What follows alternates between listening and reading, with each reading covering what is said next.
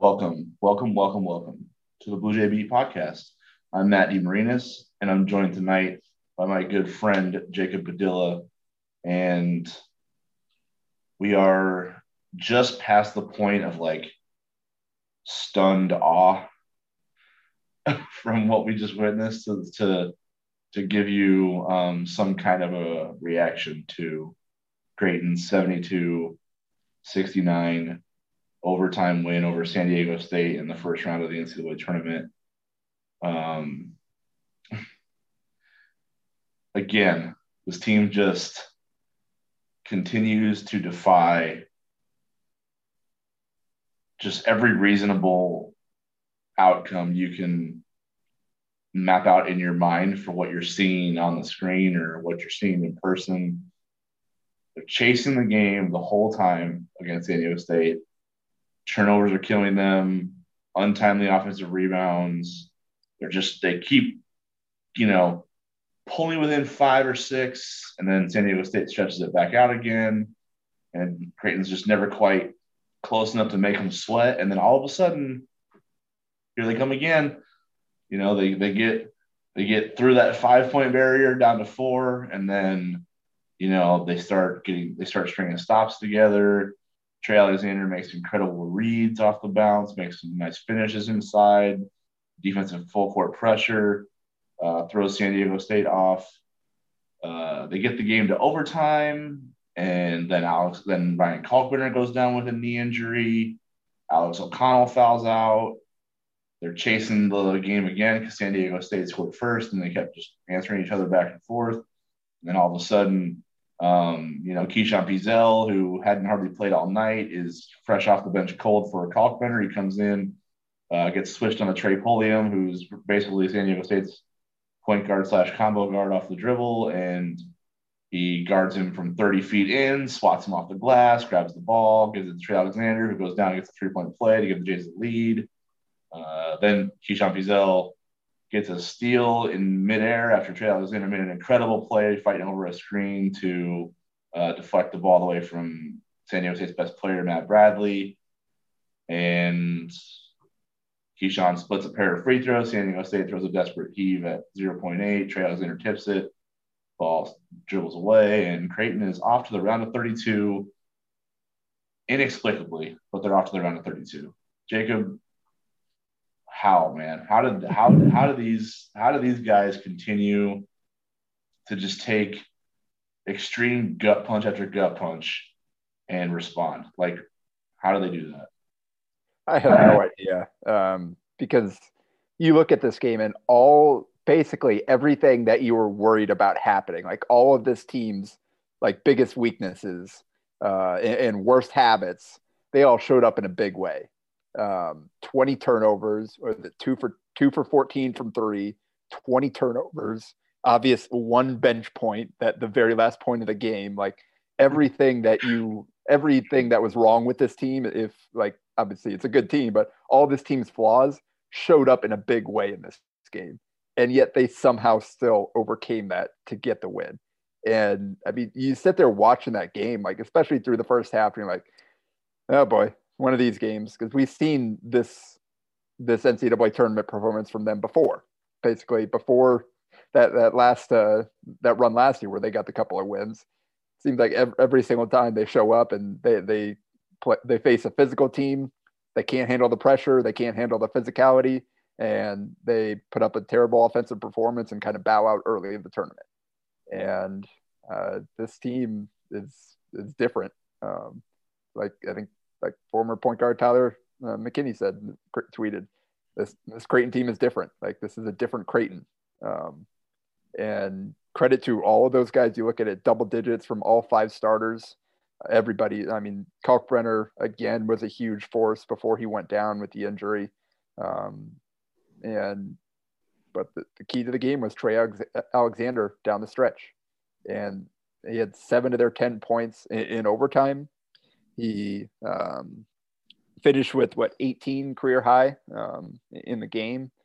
Uh, had and then had the big defensive plays late, like you, you mentioned, getting over the screen, and then I mean, they weren't going to score anyway, but getting that deflection at the end just kind of sealed it like a perfect end for this game for a guy that that that the the go ahead and one was uh, an incredible play to finish that the the game at the end uh, of or the bucket at the end of regulation to get it to overtime, especially when the previous possession he had kind of botched it. He came free getting downhill, um, had a lane in the basket, and jump stopped, allowed a, a rope to recover, and then pump faked and went up right into a no, not like he didn't get him off his feet or anything. Like he just completely misread the defender on that play and got his stuff swatted.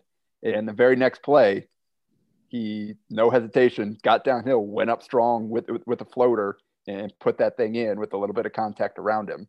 Um, so just unbelievable finish to the game from him, and we've seen him do this multiple times now. Like he's not mm-hmm. at a point where he's capable of controlling a game and being a star for for 40 minutes a game. Like he's he's he's a true freshman playing college basketball for the first time. But man, he has put together some stretches of special special basketball, especially when Creighton has needed it most. And you know, he did tonight, and it carried him home.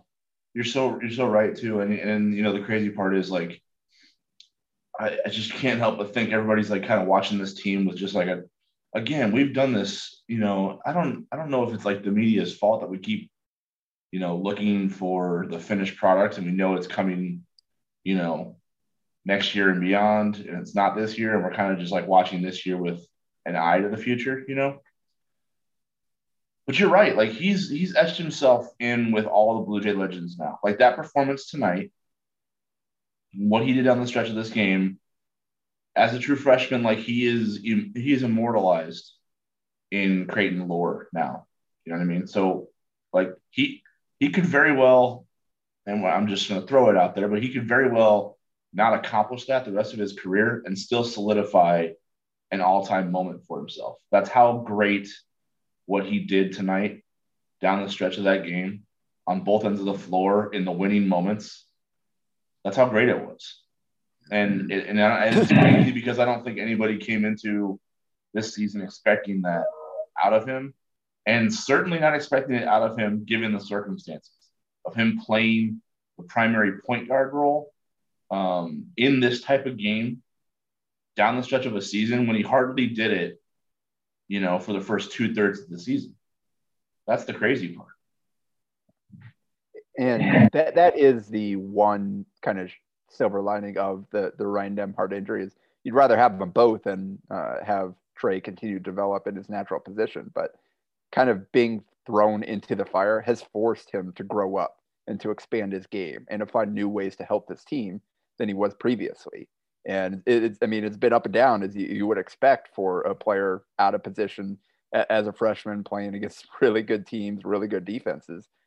But he's found a way to fight and to, to kind of keep fighting through to, to, impact these games at such a high level and to do what Creighton, bottom line, Trey Alexander has done what Creighton has needed him to do to be successful since Ryan Nembhard went down. He's found a way. He's uh, kind of adapted his game to, to what the team needs from him and, it's delivered in some big moments. Can I ask you this? Can I ask you, like, give me, I don't know if it's probably gonna be tough to recall, but like, give me what, if you can think about it, what went through your mind when you saw Nembhard go down and you knew, like, as you tried to figure, like, okay, this is who's gonna play this role from now on. Like, as you knew it was Trey Alexander's show because Nembhard was probably probably just suffered a season-ending injury for all intents and purposes, right? Before, you know, do you remember at all what went through your mind in terms of what you were expecting? uh, I, I wasn't. I, I tried not to think of, about what it would mean. To be honest with you, uh, I I remember I was watching the game on my phone at, at the Scut Gym between uh, sub district final games there, mm-hmm. um, and like I, I saw it happen right away, and like it was hard to tell like what had happened, but the the way like the I believe it was Kevin Kugler on the call, right? Yes. Um, yeah. uh, just the way he reacted immediately is like, oh, this is bad, and he and he could tell right away that um, it it was it was pretty serious, and I was like, oh boy. So just based on his reaction, plus kind of looking back, you're like, oh, yep, that's that that's it. He, he's done for the season. Um, and I I is mind immediately went to not again. Like obviously this team we've seen we saw what happened. So you immediately thought every the kind of like the, the season derailed them. That's like what you Yeah. Well I like just you kind of you think about the the Mo Watson season where you're a top 10 team and then you basically play 500 ball the rest of the way. And um and that's kind of the, the most direct I, I think comparison you can think of obviously um, but this team a little bit more more well rounded than that team and wins in different ways. And uh, credit to them. And I, I guess wasn't uh, again I'm watching on my phone doing some other things. I wasn't able to really lock in on the second half of that game.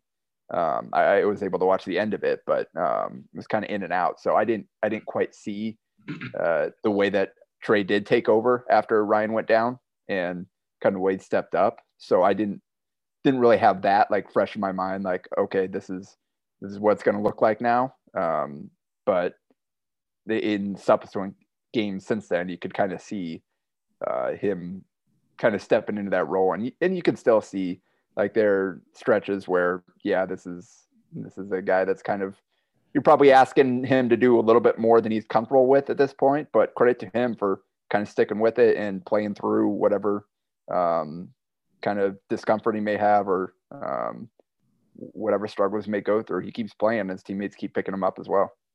Well, because the other, the other factor is like it's not it's not the same Creighton. Like they're they're running, you know, basically an entirely different, I don't know, style with Trey at the one.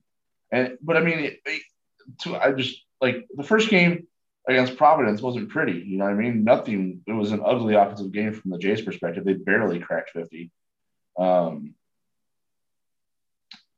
and you know, it looked like ball pressure was going to be like like every team coming mm-hmm. forward was gonna be like, all right, Trey Alexander, you're the point guard now. Like this is about to be the most uncomfortable, you know, end of the season that you're going to experience.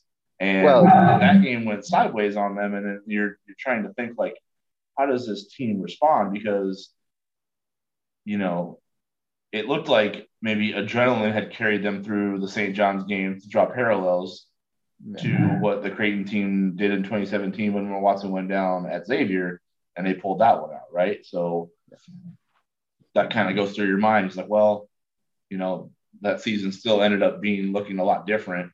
Um,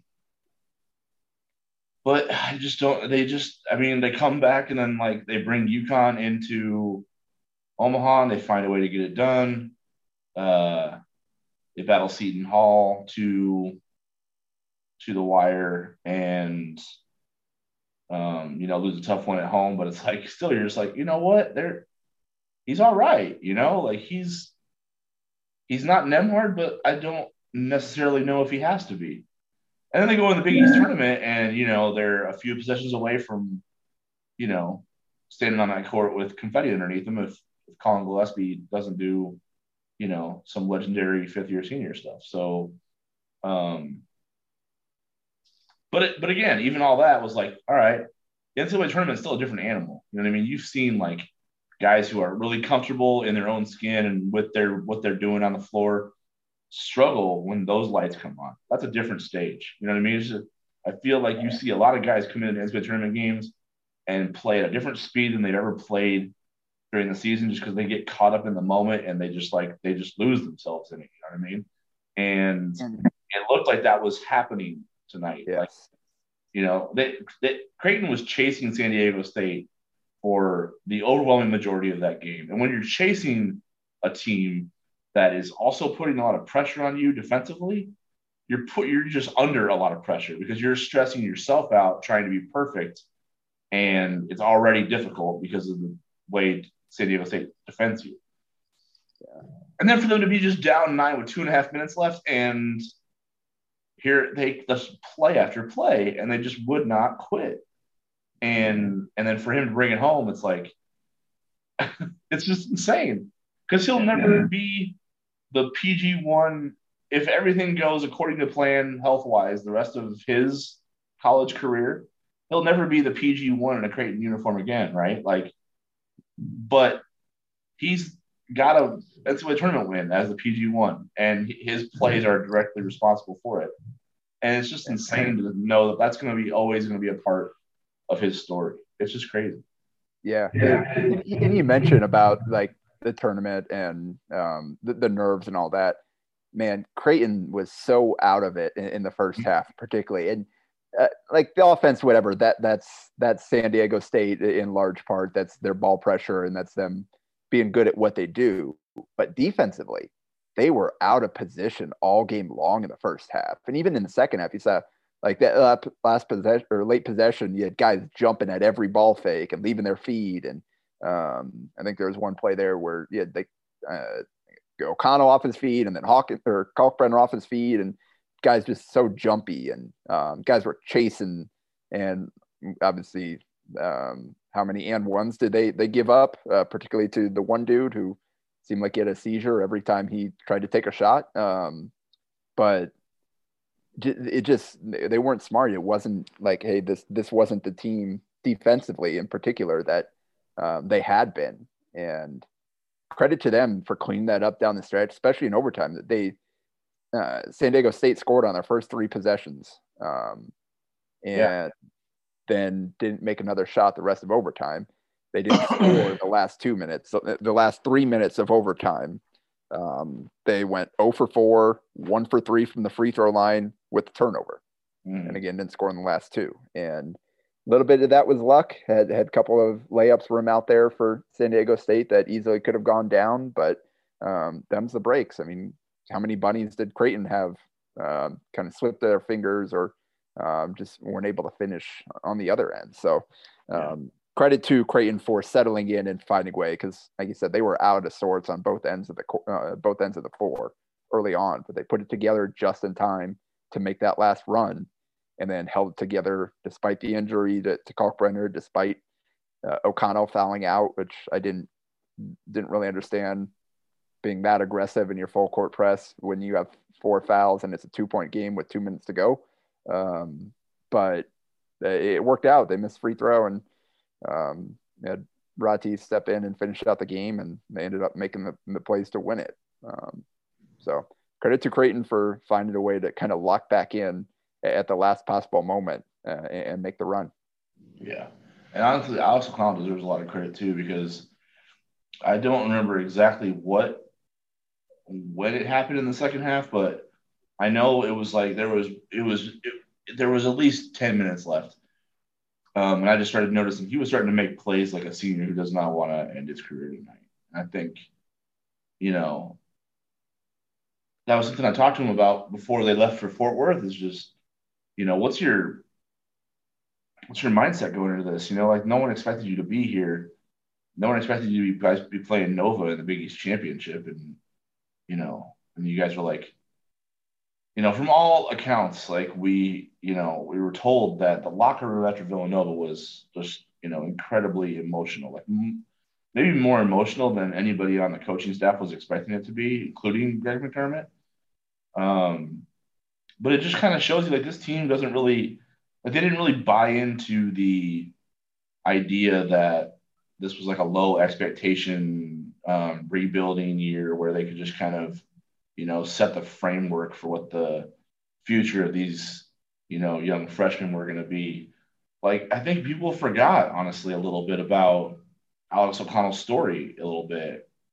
And, and I wrote about it before this game. He, this was his, like, this was his year.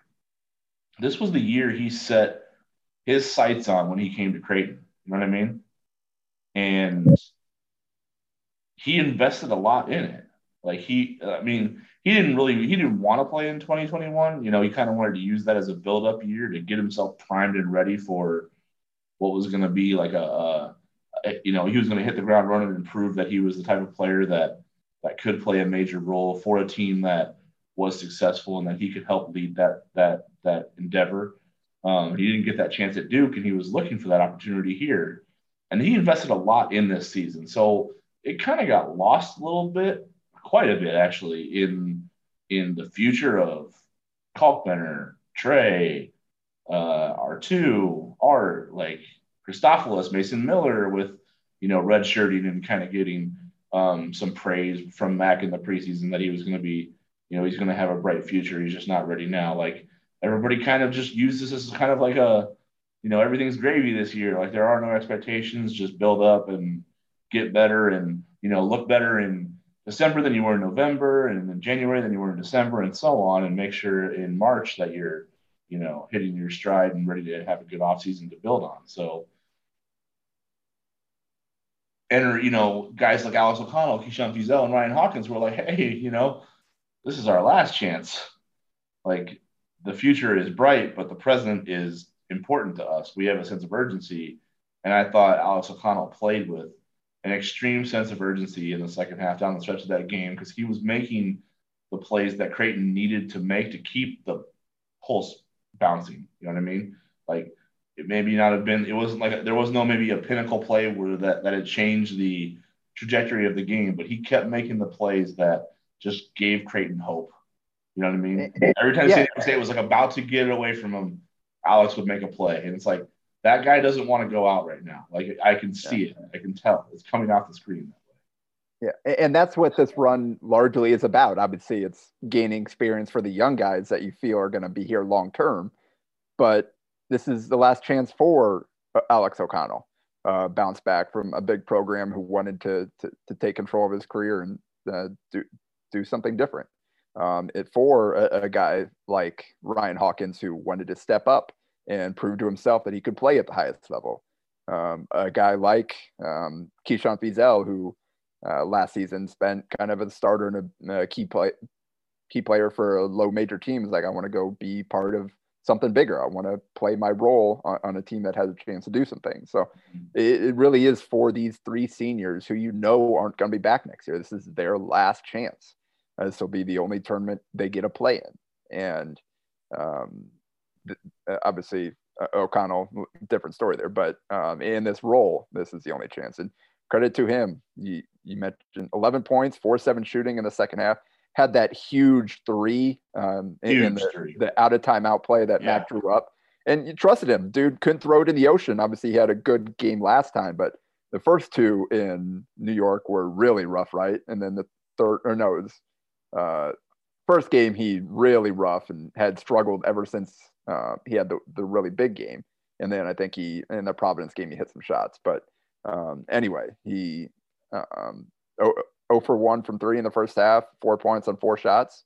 Um, so two assists, two turnovers. Second half, um, uh, uh like I said, 11 points, four seven shooting, hit that huge three, hit both his free throws, did not turn the ball over in the second half, played every every minute.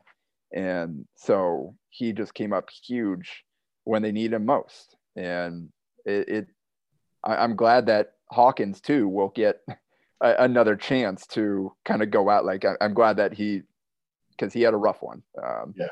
Typically, and that's another thing that makes this win all that more important.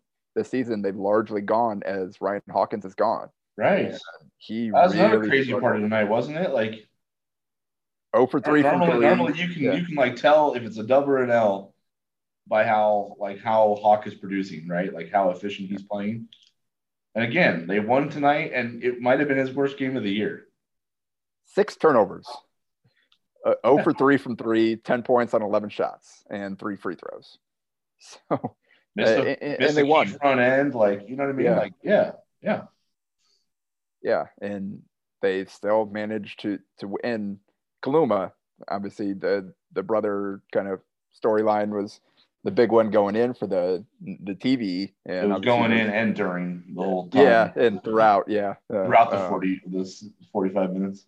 Uh, yeah, I, am trying to. You might want to check. Did they put down like in the, the media notes, little brother Arthur Kaluma? Because I'm pretty sure I didn't hear his name without the little brother attached at the front on, on, the TV broadcast. I'm um, not sure. I, I don't think. I, okay. okay. I, was wondering there, like if I need to make a note for my own no. Uh, personal knowledge or something. I don't think that's part of his name. but he, man, again, he had three of 10 from the field, one of six from three, five turnovers. But he was part of that, um, getting that steal at the end that they. Yeah, what a weird sequence, too. Cause, like, for, forget the.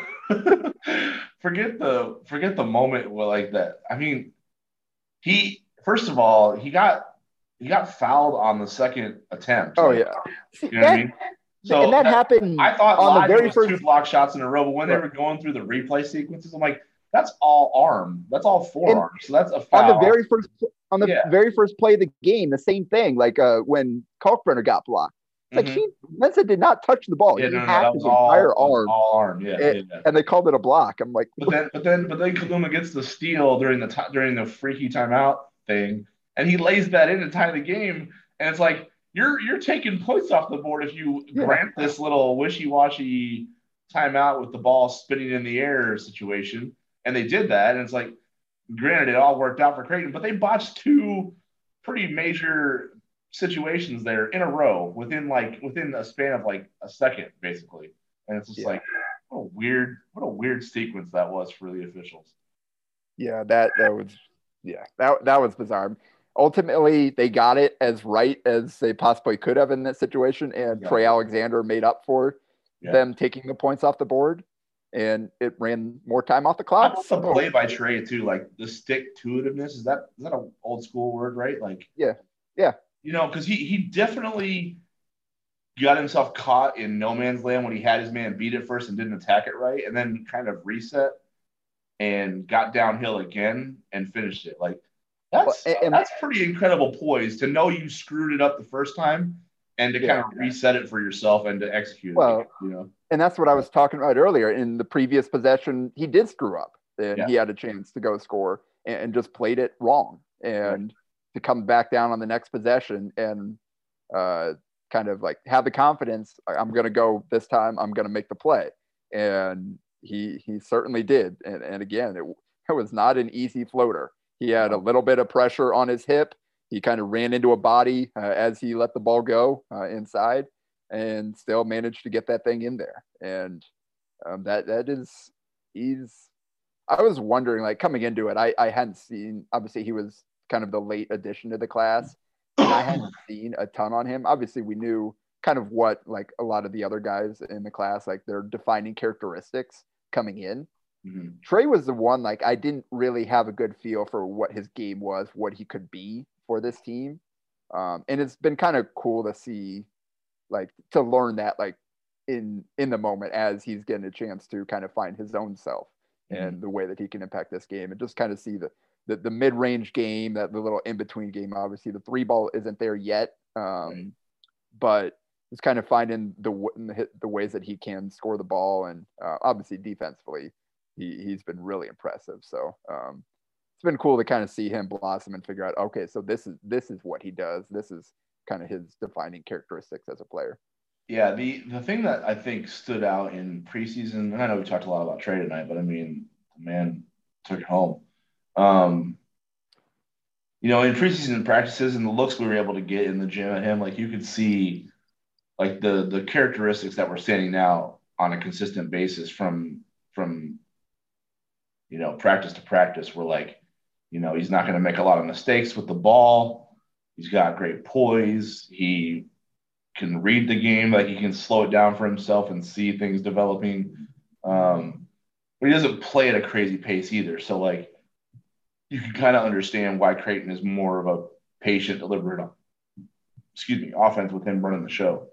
Um, and then defensively, you saw the tools like, especially fighting over screens, which is funny because it came into play again on the most important play for San Diego State tonight like fighting over screens is something he did a really good job at in the preseason, just because of his length, his foot quickness, and his you know he's got enough strength to just like I don't know he's just tough enough to to get through it. You know he's not strong enough yet.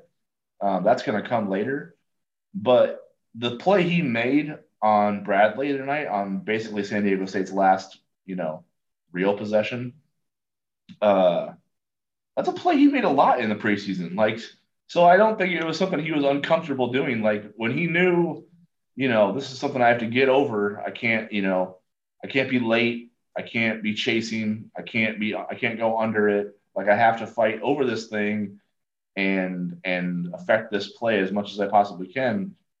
Like I can't say watching it that I was surprised because that's something he's been doing uh, since preseason practice. So yeah, I don't know.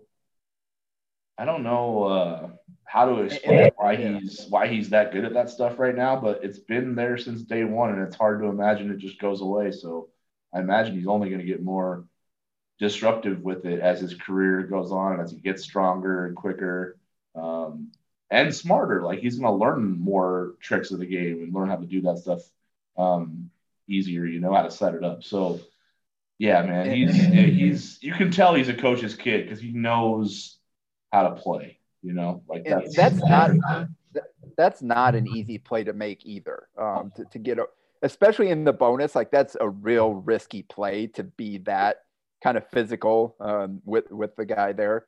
And on the one hand, you could think, oh, there's no way the rest are going to call this, but uh, on the other, like they they called the one on O'Connell, uh, the kind of because he kind of had the arm in there um, with a little arm bar. Right. Um, um, I missed that earlier. Yeah. Oh, um, yeah.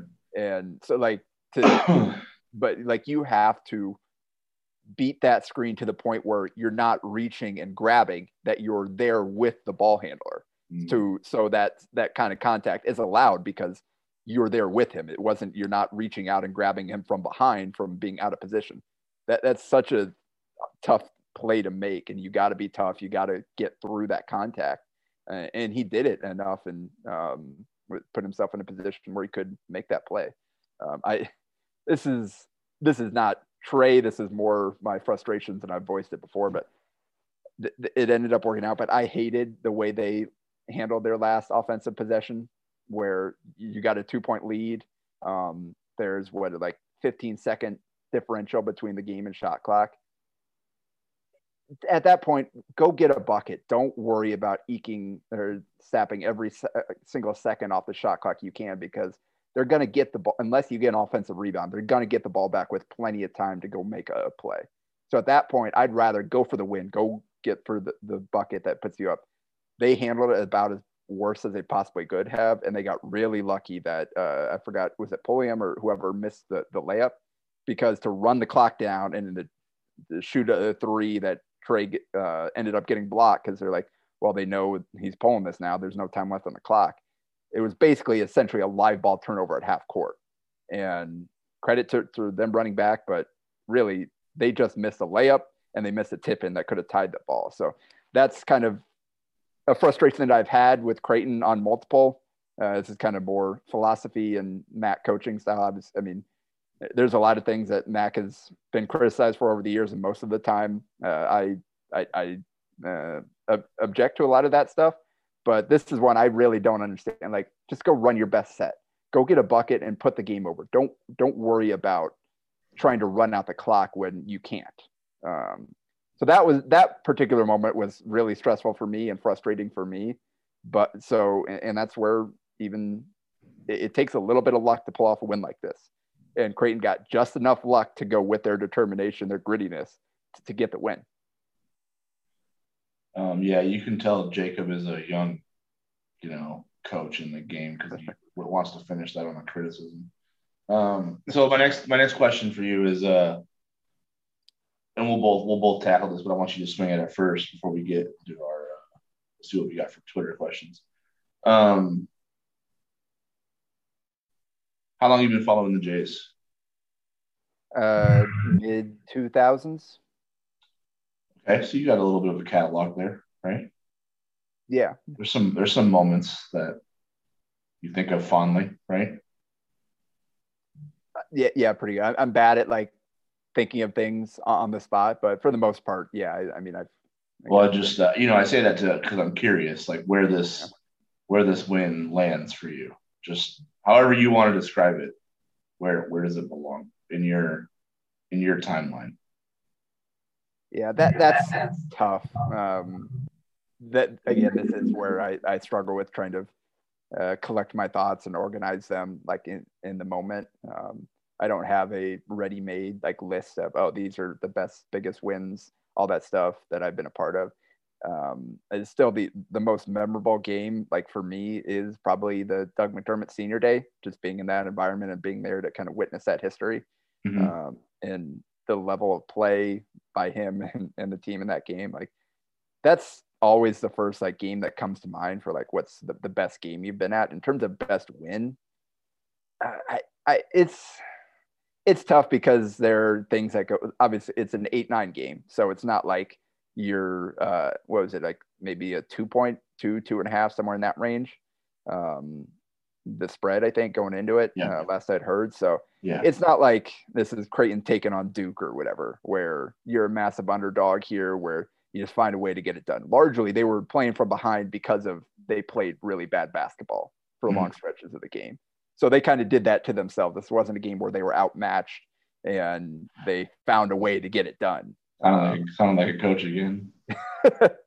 but on the other hand, again, losing Kalkbrenner, and we'll have to, but before we get out of here, I'm sure we'll have to hit on that and what that means and all that. But mm-hmm. to lose Kalkbrenner, to lose O'Connell, and to be able to finish this game out, to trail with, uh, what was it, nine, seven points or whatever with two minutes to go, um, and to make every right play down the stretch to get it done.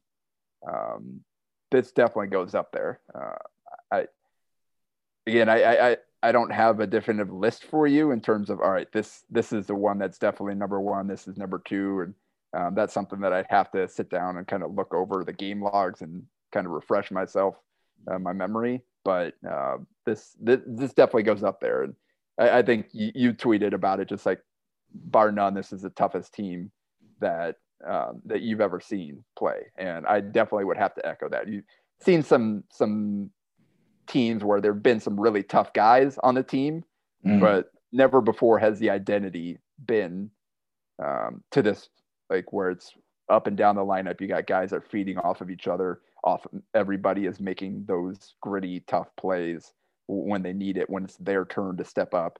Again, like you mentioned, even Keyshawn Feazell coming in and uh, getting that block or forcing that miss or whatever um, when you needed him out there, and, and, then to secure the steal to be involved in that. Like, mm-hmm. this is a guy that um, you really couldn't play uh, for long stretches of the game, but he came in there and made a couple of big plays and was a, a big part of them finishing this game off. So, um, yeah, dedication I, there. I should I should have Robbie and you on at the same time to talk about that for a little bit, but he's he's busy, so he ducked he ducked that. But dub for Matt, dub for Matt on that one. Uh, we've that's, that's, that's not, called the that's called the last lap. I, am not giving you a dub because Come on, Jacob, give me something.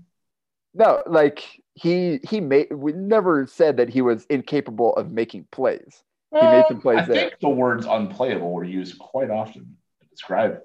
He's been unplayable quite often this season. Yeah, well, Trey Pulliam's shot off the glass was unplayable according to Keyshawn Feazell. So, like I said, uh, even the the least likely candidate to step up and make a huge play was capable of doing it. Right. Obviously, we've seen Roddy make those plays this season, despite mm-hmm. kind of all the struggles that he's come. Marquette, he, he sealed the Marquette game with the kind of play you hate to death. Yeah, exactly. So, I mean, those are again guys that Mac had struggled to find extended playing time for, and that has had to bench multiple times uh, because of struggles. But they've stuck with it. They they continue to buy into the team, and when they've when they've gotten the chance, they've come up big uh, on multiple occasions. Yeah. Yeah. So, uh, same question for me, I guess, uh, since I introduced the topic is like, you know, it's in our, in our profession, we have to figure out ways to describe things and try to be original and fresh when we do, right? Um, so it gets difficult the longer you've done it because you have to eventually recycle some um, descriptors, don't you? So you got to be real careful, which like you are right now in, in going to extreme places with your with your description. But I just like I know I've been watching uh Creighton for a long time, you know. And I started with Rick Johnson, started with his first year. I missed the Tony Barone era and started with the first year of Rick Johnson and, and it's been an upward climb since. Um, I, I, sat next to Tony Barone at a game one time when I was covering the team. Yeah, he was yeah. here for the scouting for the Grizzlies. Okay, that was good. That was interesting. nice. Yeah. So uh, yeah, it's it's been interesting, but and then and and like there's just always been there's always been guys who kind of get credit for being the pillars, you know, like Dana would always refer to like the Sears Walker era as just like the rock the foundational pieces of what you know allowed Creighton to take off, you know, in his in his time in his tenure, um, and become one of the top, uh, you know, mid majors in the country for uh, you know many years running before Matt came in and you know jump started the car and got it to the Big East, and now has like launched it into a national, um, a nationally respected program. Um, but I just like I think about tonight, and it's not just tonight. Like I, I know that like you know when I tweeted out what I tweeted out, what I'm about to say right now can like be construed as um, being a prisoner of the moment in some regard, right? And and to a degree, I'm very guilty of that on multiple occasions, just because you get caught up in the moment and you try to like process it, and you know you want to have some kind of opinion on it. Um, but I just like it's not just tonight.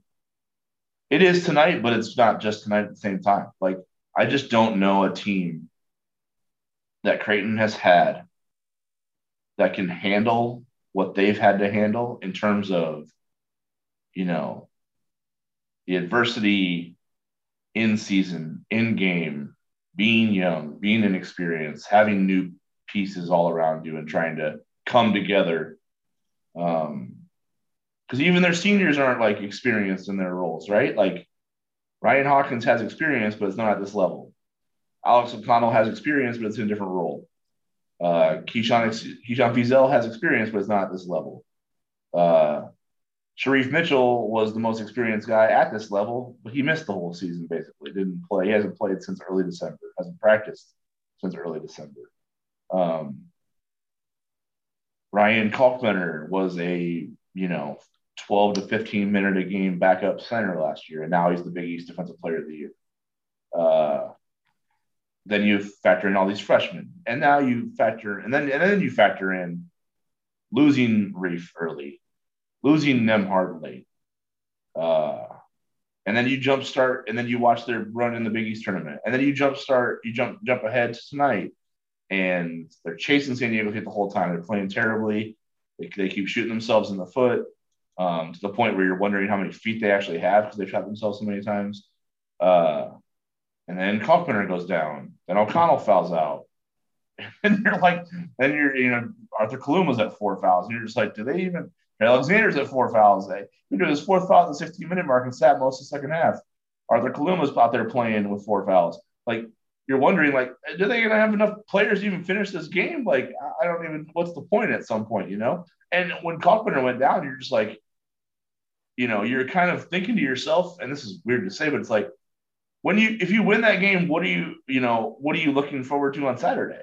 Because I, you know, just for just for the record, Kansas is up by 28 points on Texas Southern, so that's likely facing Creighton next is Can- the number one seed Kansas, who, you know, without Ryan Kalkbrenner, it's like, uh, you know, what are you playing for? And it's like they just play for each other.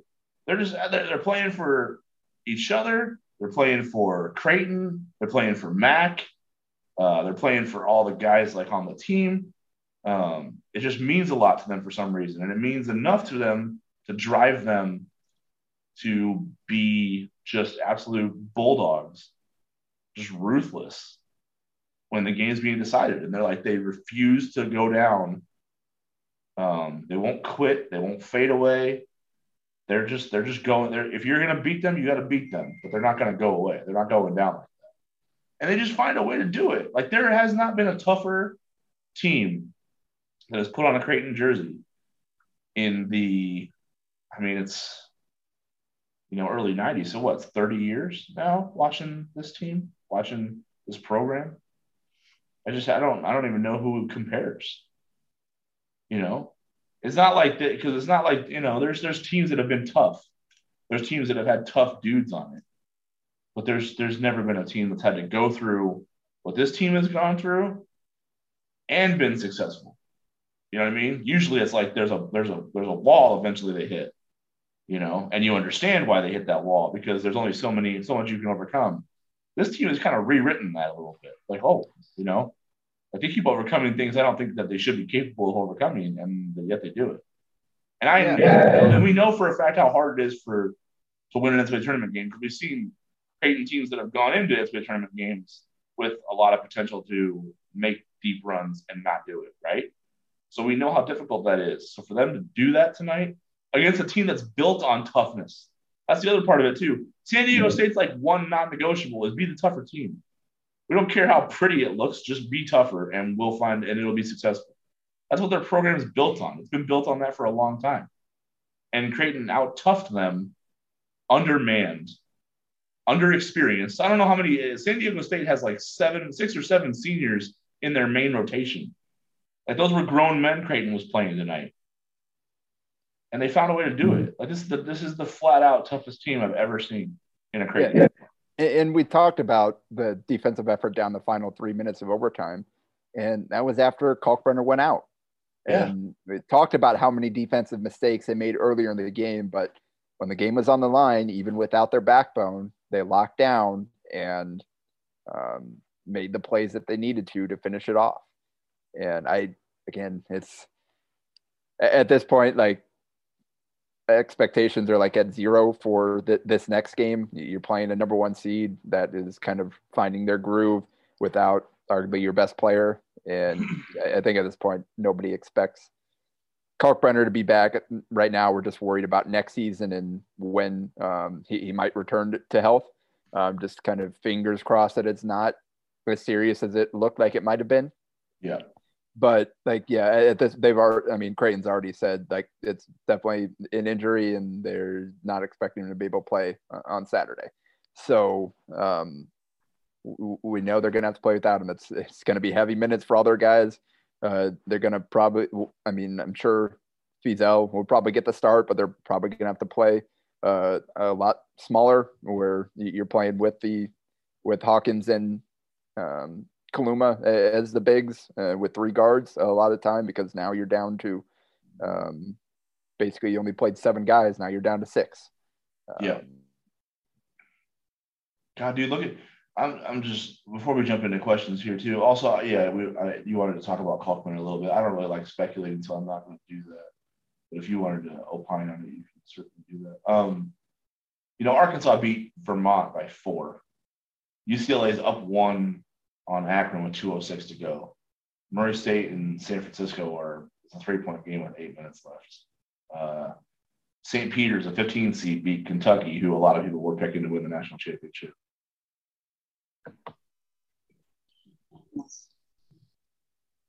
You with me? Yeah. Sorry, internet went out at the hotel for a second. Um, what was the last thing you heard me say? uh, I I don't remember. I was just talking about uh, not having Kalkbrenner and just w- what that was going to mean for the team moving forward. Oh, okay. Um, yeah, so I was just, well, basically, then I was just I started as soon as you said that I was starting to run down uh, just a real quick point on like you know Arkansas beat Vermont by four tonight. Uh, UCLA Akron is a one point game with 90 seconds left in regulation. Um, St. Peter's made, you know, one of the biggest upsets in tourney history, being the Kentucky team that a lot of people had winning the national championship. Um, you know, New Mexico State, shout out Teddy Allen, dropped a 37, 37 ball on UConn, and they're done. Uh, 30 buckets. Yeah, like Richmond beat the hottest team in the country, right? Like a lot of people were picking Iowa to go to the Final Four, weren't they? Like that was a trendy you know, the Hawkeyes are the hottest team, right? A trendy yep. to go far. And Richmond, they're one and done with a lot of experience. And Richmond's like, well, sorry, you know, we're here too. Um, oh, it's just like one of those. It's, it's you know, it's just this tournament is hard. It's hard to win games in this tournament, and the fact that Creighton did it under the odds, uh, under the circumstances they faced tonight is just incredible. Just, just incredible. I don't shout out to uh, one shout out to one time Creighton target Tiger Campbell for hitting a dagger from the logo to really? UCLA, UCLA up five. I'm still two on the shot clock. Let it go and uh, yeah, put him up five with a little over a minute to play. Wow, so big shot. I'm still watching KU for some reason, trying to study at the same time. Um, yeah, that's a 31 point game. I'm not sure how much you'll be able to learn. well, just, Kansas is really good. learning. That's not that's confirmed. Um, yeah, I, I don't really I don't know much on Kalkbrenner's injury tonight specifically, other than you know we all saw it what, what it looked like, and we all saw how much pain he was in and how you know it's never a good thing when Mac's on the ground with a player like. Historically speaking, that's been bad bad news, right? So. Um, we're just going to assume that since it's you know he's he was in a wheelchair in the locker room after the game, so it's not like he you know got over it and started putting weight on it again. So non-weight bearing injuries to uh, you know from non-contact incidents usually aren't uh, don't bode well. So use that information, which we all know as fact, to was it was it non-contact? Because um, like the yeah, I mean, San Diego like, State defender fell into his leg and he hit the ground pretty hard. And then he got up and then realized, oh wait, there's something wrong, and hit the ground again. I, there's so, like his the way he was being backed into. I think there was like a little bit of a strain on it, you know, and that's yeah. probably where it happened. I don't think he heard it hitting the ground.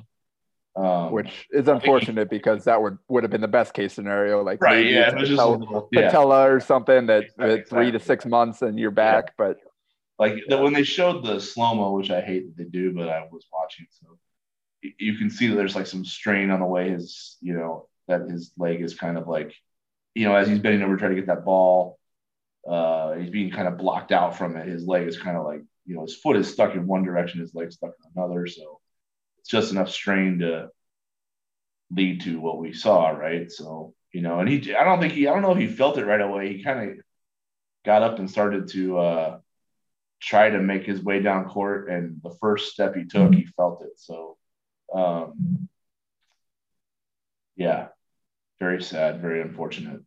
Um, because he's a he's an awesome kid, like, uh, and he's had a hell of a season. Like, you just feel really bad that, um, if it is uh, the dreaded three letters, that um, you just hope it's you know, he can make a full recovery because he's got a lot of potential and he works really hard and he's a really great teammate and he's a really great dude. He just that's that's the shitty part of sports is watching good people have to you know it's it's it's it's bad because it's it's part of their story and it becomes like an admirable part of their story because they do eventually overcome to some degree and it, it's like a you know it becomes a little bit of an inspiration but you also just hate it because you know they have to go through hell to get back. So um, for that, from that perspective, it's really unfortunate. Um, and you know, hopefully, hopefully he makes a full recovery, like uh, like many before him have. Um, uh, yeah, should we jump into questions here? See, I, I should turn to this Akron UCLA game, shouldn't I? Uh, well, oh yeah, two point game, 25 seconds left. I, I don't know why we're like talking about a game that people will that it will be long over by the time that people listen to this. So hey, I'm just trying to watch something fun. Right? Yeah, you can probably flip it on and we can go keep going with the questions because it's Fine. right now anyway. Always just gotta be on my case. Um. All right. Let's see.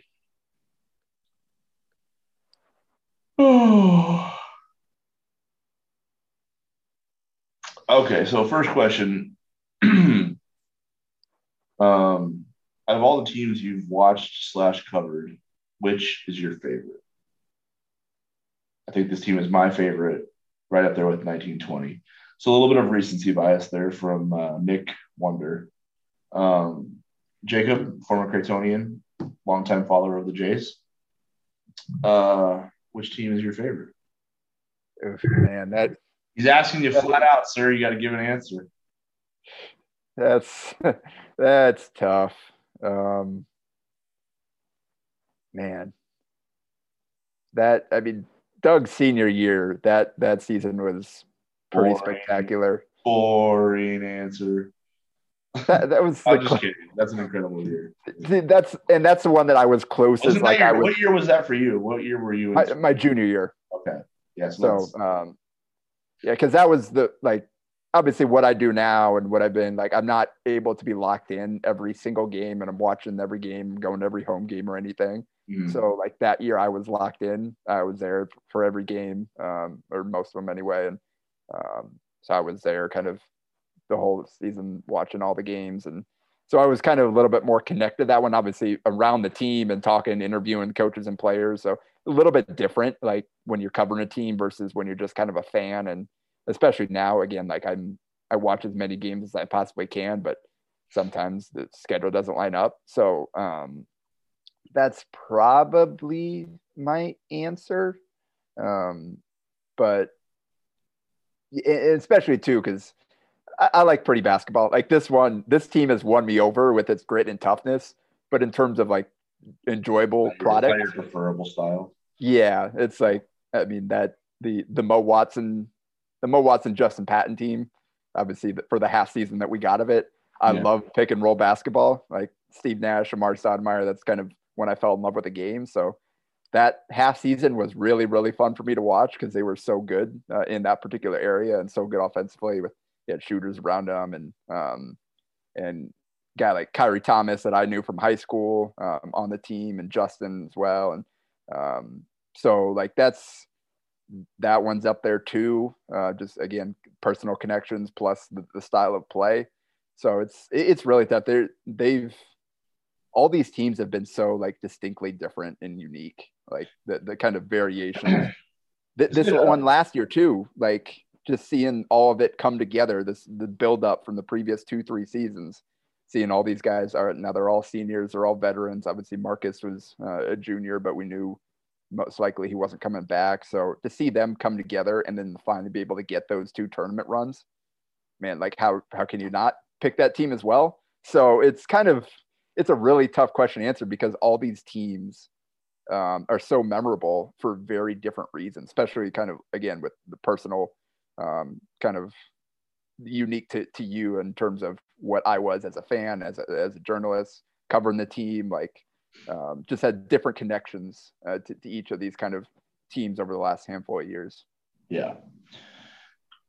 Um, a side question for you: Is it weird that I'm getting a little tired of like broadcasts constantly reverting back to like this is the Creighton Blue Jays. Doug McDermott used to play for them. Like again, we mentioned the, right off the top of the broadcast tonight, they got in like a Doug McDermott reference, and I'm just like,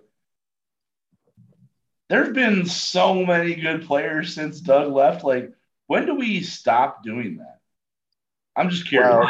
Is it weird that I'm getting annoyed by that a little bit, or Well, I see. I I take the trade off of all right. You can keep referencing Doug as long as you don't call him the coach. Like, if we can stop doing not- if we can stop doing that. Separate. Yeah, I'm. I'll sick- live I'm- with I'm the Doug references. that anymore. That's just And that's just ridiculous. I don't understand. And it's I was te- when I was texting Jehens this the other day, and I was like, I, I, I'm like, if I think Gus, like, as I was while we were watching the Big East uh, championship game, I was like, I'm pretty sure Gus and Jim Jackson have mentioned Doug and Ethan more than they've mentioned any current Jay on this in this game. And he's like, hey man, I'll take all the love. Like I'm just like, I'm just like, yeah, but can we like, can we jump to the present sometime, or at least talk about like the recent past? Like Marcus Yeah. Zegarowski was a baller. Charlie Alexander was a baller. Mitch Ballock was shooting shots Ethan wasn't shooting. Like when do we when do we like move on to give love to like you know what I mean? Like why why Yeah. why is it always Creighton's been in the NCAA tournament how many times since Doug left? They've been I- I- like, when yeah. does that when does that become like not the first thing on everyone's mind when they see Creighton on TV? I understand what you're saying, but at the same time, that comes with the branding and with them taking advantage of having a transcendent player like Doug. Like Yeah. that was that was their introduction to the uh, like Doug was their introduction to the mainstream big boy college basketball. That breaking through that first year in the Big East and making that run initially. Obviously, Doug uh, is going to go down as one of the best college players of all time. Um, he's going to land on a lot of those lists. Like they'll he'll keep he'll keep Creighton relevant in those conversations. Um, and obviously he's still playing in the NBA right now. So Mhm. and Creighton's done a great job of building off built off that team branding the let it fly brand, even to the point where this year you still see um, lazy announcers kind of referring back to that brand, even though this team doesn't really. God, um, dude, seriously. so, like that, credit to Creighton for that. That's what you need to do when you have a transcendent player. You need to capitalize it on every little bit of pub, every little bit for recruiting of getting your name out there nationally. Like, it, like obviously, yes, you'd like to see each team get its own due for for its own merits, and you'd like to see a couple of these other guys um, uh, get a little bit more love. But at the same time, Creighton is still relevant, and it's a name because of Doug. And so, like, you, you have to, I think you have to take the trade off there a little bit. Yeah.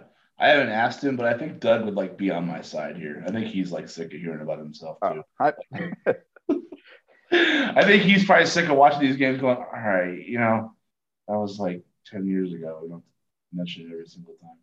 I bet you I bet you he's especially sick of like when they mention his dad and they use his name. Like I bet you he's like getting real tired of that. Yeah. I, I hope he was uh sitting at home watching like the the post game coverage when that old uh um like impractical jokers show that oh he did God. with Enes Kanter and Joey Fatone came on.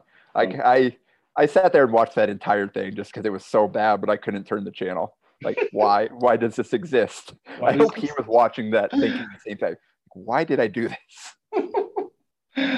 All right. Yeah, we went long on that question. Let's uh. Let's I don't think we really have any others. yeah, well, we got a few. I think. Oh, we'll run through them. Anyway, next question. Um, do you think the Jays have the time or ability to switch up defensive styles back to one similar to last season? Uh, Feazell seems a lot closer to Christian Bishop than Kalkbrenner and could be effective attacking ball screens like they used to. Um, uh, so wait, is that a defensive question or an offensive question? I think they're talking about defense with uh, playing uh, hedging instead of drop. Oh, hard hedge. Okay, gotcha. Yeah. Um, I I, I don't think so. Have they done with? Have they done a lot of hard hedging with Keyshawn this year? I I haven't noticed it. He I think he's been a little bit foul prone in those situations too. That's I exactly what I was going to say. So you can't, I don't know if they definitely don't want to do that. You know. Yeah. So, yeah, you, you can't honestly, afford to have the him. numbers they have left. That they probably will hit two three zone the whole time. Honestly, I, yeah, have, you guys had a foul trouble, so I don't know.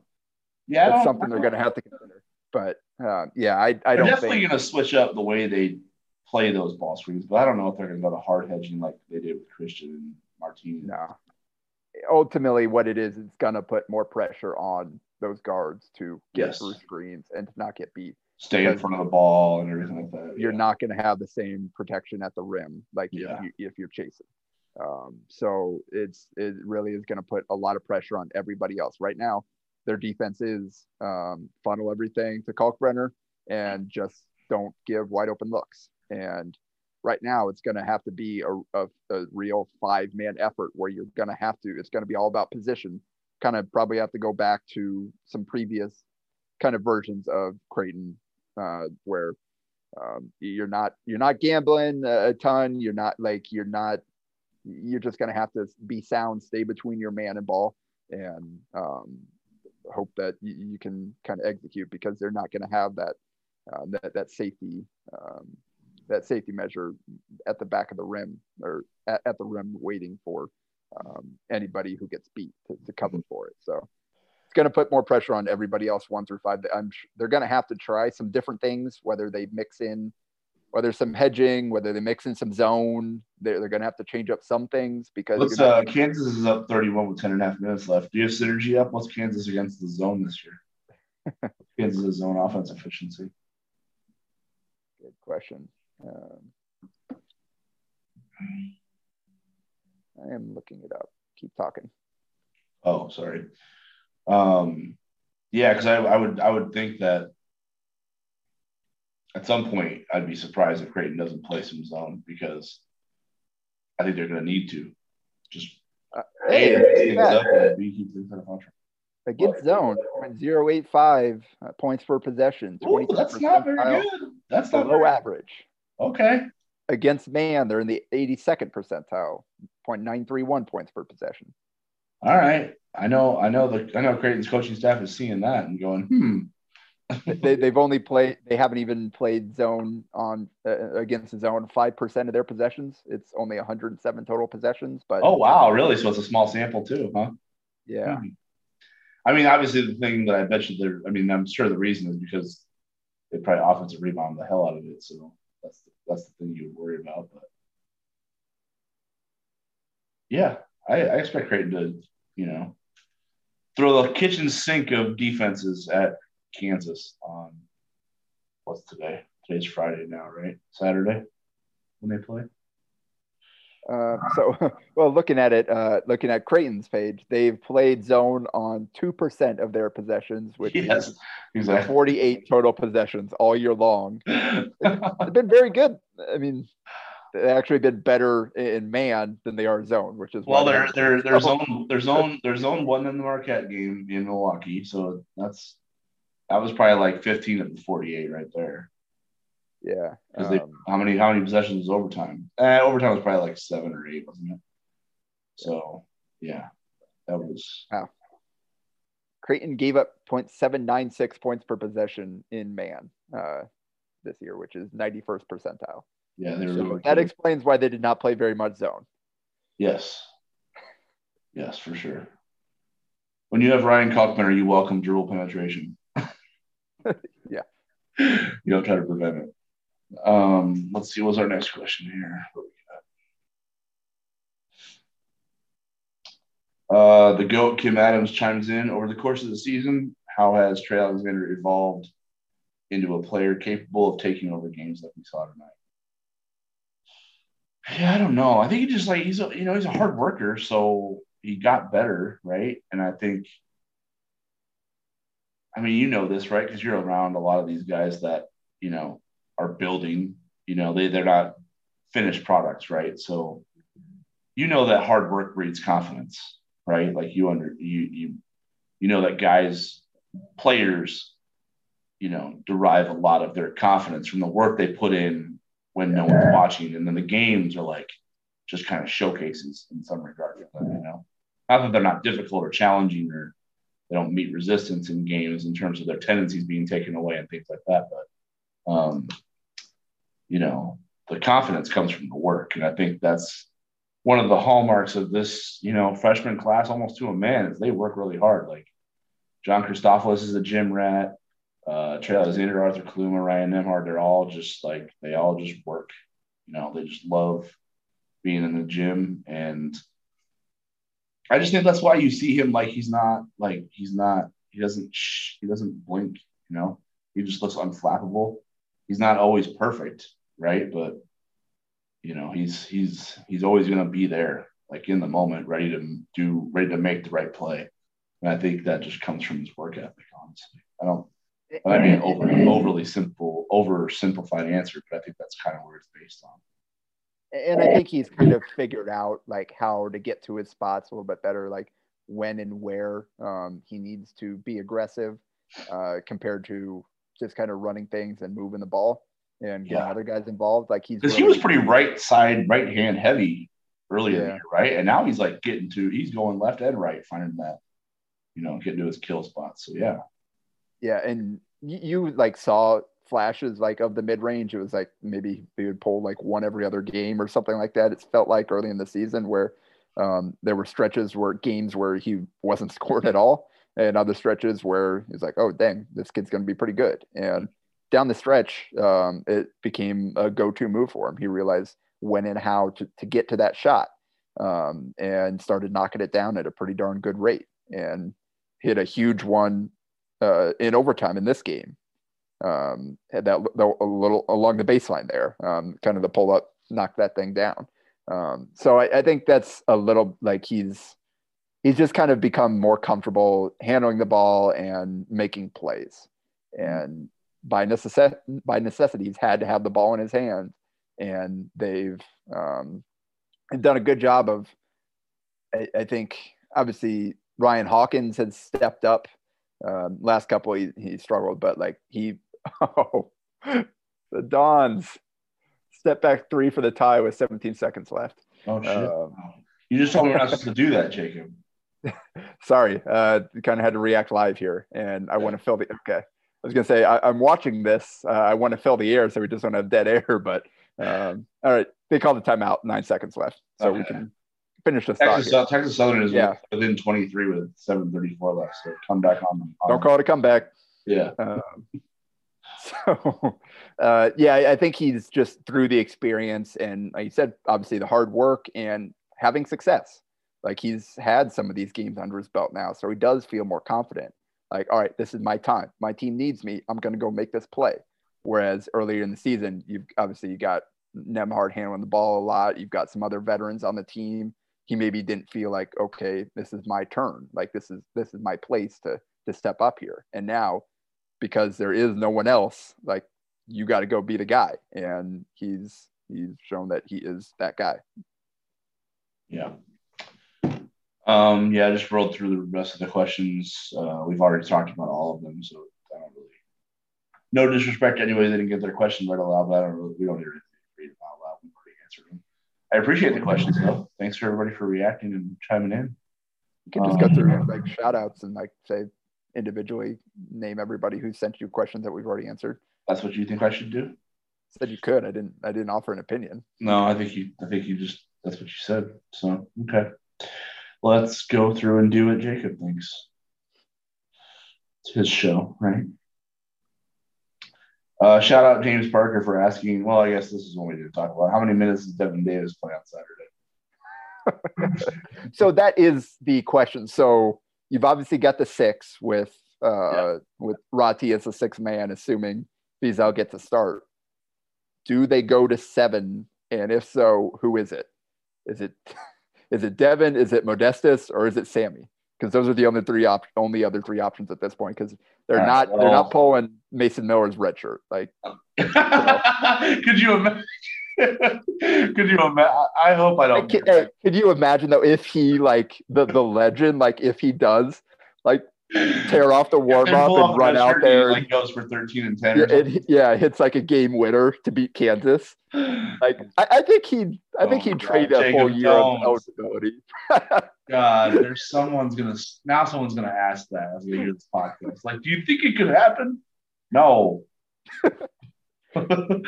uh but yes, who is the seventh man? Well, I, I think it's Modestas, right? Because they got one five. They only have one five. Yeah. I mean, Keyshawn's gonna need a break eventually, like even just to like you know sit down and get a drink. So where are you setting the over under for minutes for Keyshawn? 30. Ooh, you think he gets to 30?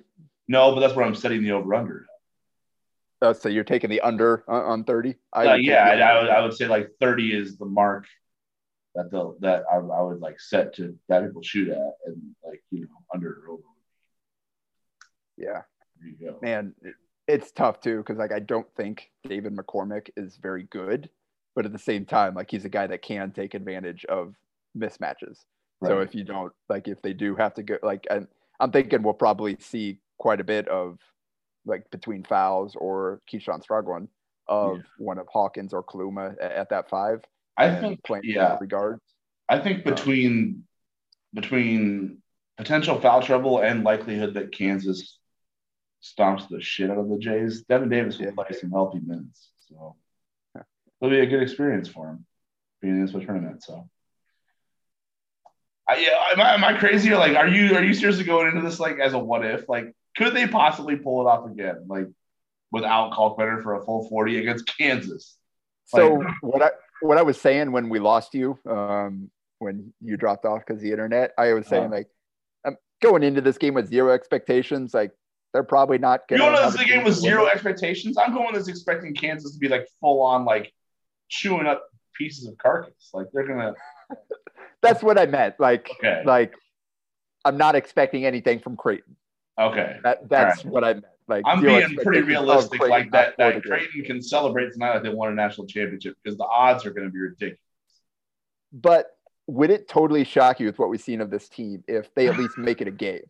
like I don't think they're going to win. I just don't see them having enough firepower, enough bodies to, to yeah. make it through a full 40 minute game. Okay, so here's the thing though.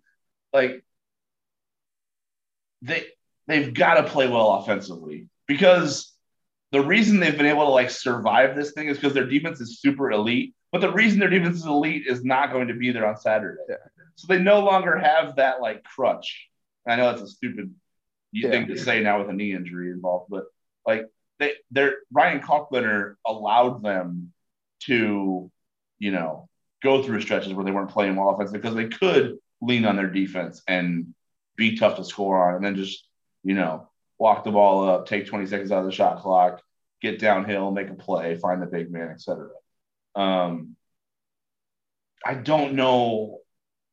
Like their blueprint for Saturday has to be to bomb the hell out of KU from three point line, right? And you kind of you you have to feel like like it it's got to be a bounce back game for Ryan Hawkins, right? I do. There's just there's just yeah. no way that coming off of this game, like Kansas, they've got some good players. They're not going to be as handsy, as physical, I don't think, as um, as San Diego State was.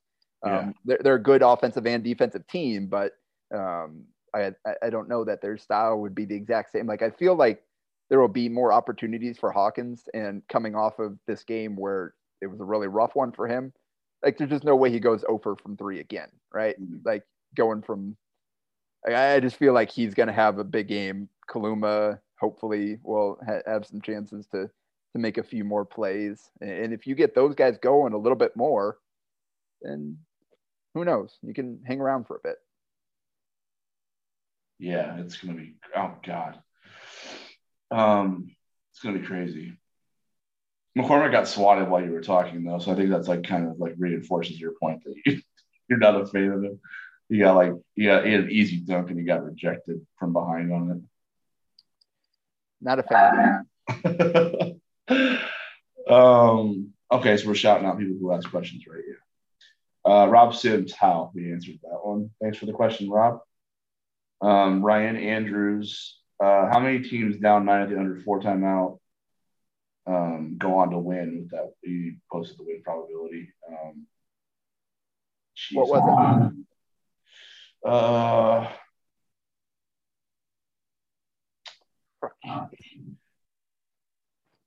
I'm trying to think where the well, I don't know where he marked the under four at. But it looks like San Diego State was kind of around 98% to win probability at one point. So I don't know, man. They did that. They're just incredible. I'm speechless. Like I really am. I know I've talked for we've talked for about two hours, I think, or 90 minutes or so, but yeah, I just don't know how to explain this team anymore. They're incredible. They just they just they just win. Dude, I don't know how to explain it. Sometimes you just run into a group of dudes who just like know how to win. Like that's how you that's how you describe them. Like they're just winners. That's that's what they do. They'll figure out a way. It won't always look the same. It won't always be pretty to watch. Like you can't always like design it. It won't always go according to plan. But at the end of the day, you know, when the game's being decided, they'll have a chance and then they'll find a way. That's just what they do. I don't know how to explain it. Yeah, well, I was, was going to say it's not great because it's kind of your job to explain this team. So not a great place to be in. I know. I've run out of I've run, I've run out of ways to explain it. How about that? Like I used to, I, I thought it was because Ryan they had the defensive player of the year in the Big East, and they were extremely hard to score on, and they're just they just know how to make tough baskets.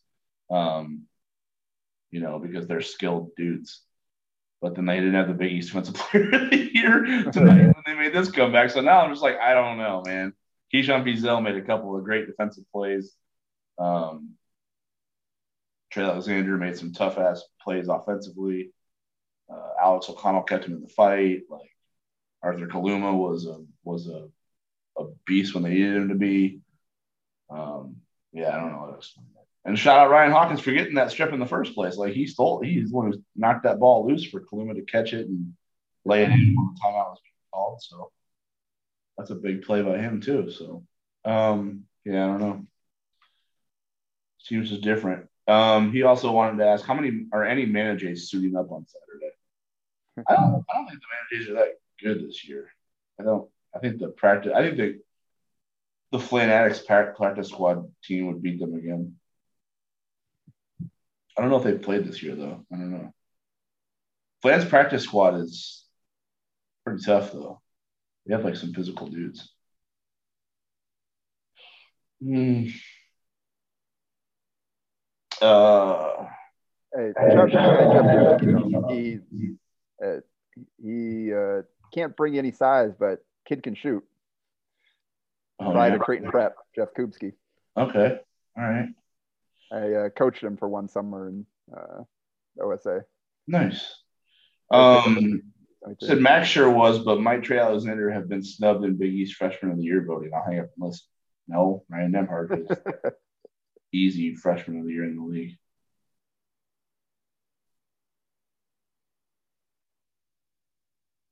Yeah, man, I don't know. That's about it. What you got? Anything else on your mind, Jacob? No, I, I think we've kind of worked our way through it. Yep. So the Jays are off to the round of 32. Um, and Kansas is up by a million points on Texas Southern. So Why are you watching that game, Matt? This San Francisco Murray State game is straight fire. First of all, Jacob, shot I'm, in a- I'm shot in a hotel, and I, I'm in a hotel in Iowa City, and when I hit guide to find another game, there's no other games on. Like, there's no. It's on CBS. I don't. have to have CBS. I don't know where CBS is at on this thing. I don't know where it's at. Like, you know, it would take me too long to find, so I just kept it up. Shout out John Niatala though. Fugitive is on AMC. It's always on AMC, but damn, it's not from ten to one. They're having boatload of commercials. Oh my god. Fugitive for three hours. That's that's dragging it on. The CBS, uh, USF, and Yeah. um, Murray State. 90 seconds left in overtime, one point game, and right, I'm working my way to. Trading haymakers. Are they really? Yeah. San Francisco lost their best player before, or the, the best Uh, player. their best big guy, not their best player. Best Oh, not guy. their best player. I thought he was the best. Third leading scorer and leading rebounder. Sounds like the best player. Uh, they got two other guys that scored more than him. Their guards are pretty good. I didn't say best scorer. Okay, so I'm all the way back to the fugitive now. I did not see CBS. Maybe they don't have CBS anymore. All right. Okay, let's let's wrap this up. Let's wrap this podcast up so I can see the end of it. You told me to find the game. I was trying to. I did not realize it would be that difficult. I was trying to do what you said. I there's a bunch of nonsense on this guy. I don't know what's on it. Um. All right. Uh, Shout out to anybody who's reached the end of this podcast. we appreciate you for listening. Uh, we appreciate your questions. Um, I appreciate Jacob Padilla for coming on uh, as a last minute replacement for Jordan Scurry, um, who was just in, you know, emotionally distraught. I talked to him before we started recording. He's not in any condition. Bro, I can't do this. I can't do Yeah. this. he was he was not in any condition to uh, give takes. So uh, he's you know he's processing things. Um, the man bleeds blue. I can't you know you gotta he has to be in a certain frame of mind to uh, to do this. So he wasn't ready. He wasn't prepared. Um, but shout out Jay Skur. Uh, we'll get our we'll get our end of season um, opinions on a podcast soon. Um, but yeah, thank you, Jacob, for coming on. Thank you, everybody, for tuning in. Thank you for your questions and comments. Um, make sure you subscribe to the White and Blue Review Network on iTunes so you get this podcast when it drops live. Uh, and hit up whiteandbluereview.com for all of our coverage post game and um, for the rest of the um, opening weekend in Fort Worth and in Iowa City. The women kick off tomorrow or later. Yeah, tomorrow. It's still 11:30. Okay. Tomorrow um, against Colorado in the first round of the women's NCAA tournament at Carver Hawkeye Arena. So make sure you're following along. Um, he's Jacob Padilla. I'm Matt DeMarinis. Thank you all for tuning in. Talk to you soon.